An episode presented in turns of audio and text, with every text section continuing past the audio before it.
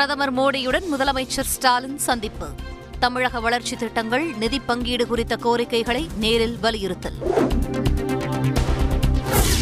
பனிரெண்டாம் வகுப்பு மதிப்பெண்ணின் அடிப்படையில் மருத்துவ படிப்பு சேர்க்கை நடத்த வேண்டும். பிரதமரிடம் வலியுறுத்தினார் முதலமைச்சர் மு க ஸ்டாலின்.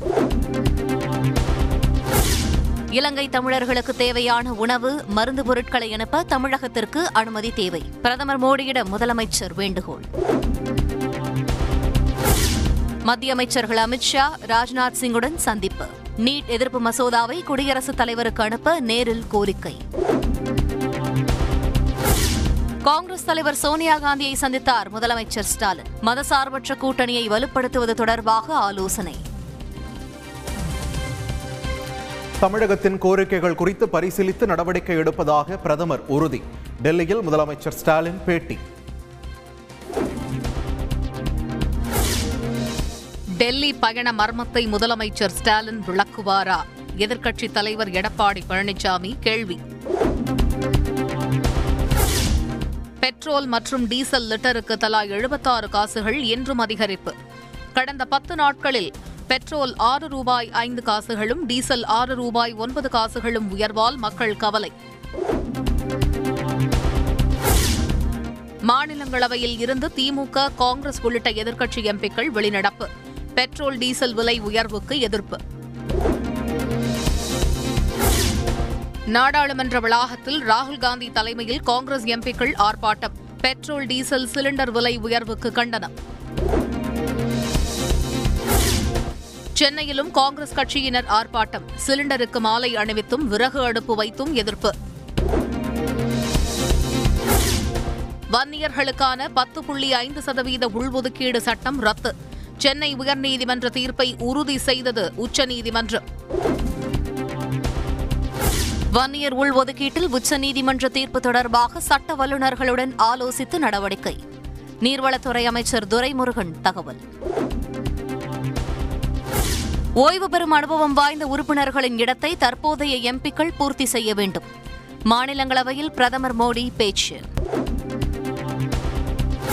எலக்ட்ரிக் வாகனங்கள் வெடித்த சம்பவங்கள் தொடர்பாக தடயவியல் விசாரணைக்கு உத்தரவு.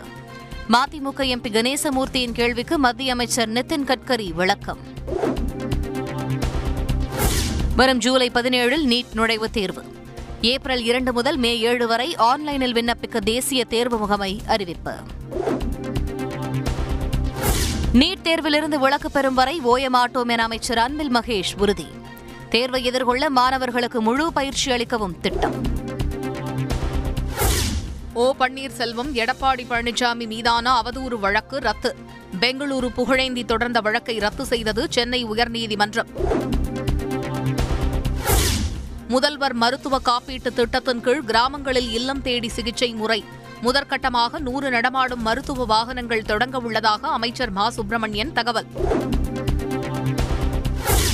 பைக் ரேஸில் ஈடுபட்டவர் ஸ்டான்லி மருத்துவமனை விபத்து பிரிவில் ஒரு மாதம் சேவையாற்ற வேண்டும்.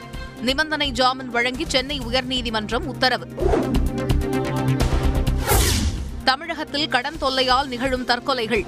மாநில மனித உரிமைகள் ஆணையம் விசாரிக்க உத்தரவு. மாமல்லபுரத்தில் ஜூலை இருபத்தி ஏழு தொடங்கி ஆகஸ்ட் பத்து வரை ஒலிம்பியாட் செஸ் போட்டி நடக்கிறது. இருநூறு நாடுகளைச் சேர்ந்த வீரர்கள் பங்கேற்க இருப்பதாக அமைச்சர் மெய்யநாதன் தகவல். வடகிழக்கு மாநிலங்களில் ஆயுதப்படை சிறப்பு சட்டம் விலக்கு மத்திய அரசு அறிவிப்பு. நூறு நாள் வேலை திட்டத்துக்கு தமிழக அரசு நிதி.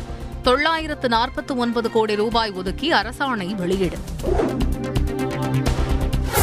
ஆக்கிரமிப்பு குறித்த உத்தரவை கடைபிடிக்காத எட்டு ஐஏஎஸ் அதிகாரிக்கு இரண்டு வார சிறை. ஆந்திர உயர்நீதிமன்றம் அதிரடி உத்தரவு. ரஷ்யா உக்ரைன் இடையிலான போர் முப்பத்து ஆறாவது நாளை எட்டியது. கீவ் செர்னவ் அருகே மீண்டும் படைகளை குவித்தது ரஷ்யா. நம்பிக்கையில்லா தீர்மானத்தை திரும்பப் பெற்றால் நாடாளுமன்றத்தை கலைக்க தயார். பாகிஸ்தான் பிரதமர் இம்ரான் கான் அறிவிப்பு என தகவல். இன்று கூடவிருந்த பாகிஸ்தான் நாடாளுமன்றம் திடீரென ஞாயிற்றுக்கிழமை வரை ஒத்திவைப்பு. நம்பிக்கையில்லா தீர்மானத்தின் மீது இன்று விவாதம் நடைபெற இருந்த நிலையில் திடீர் முடிவு.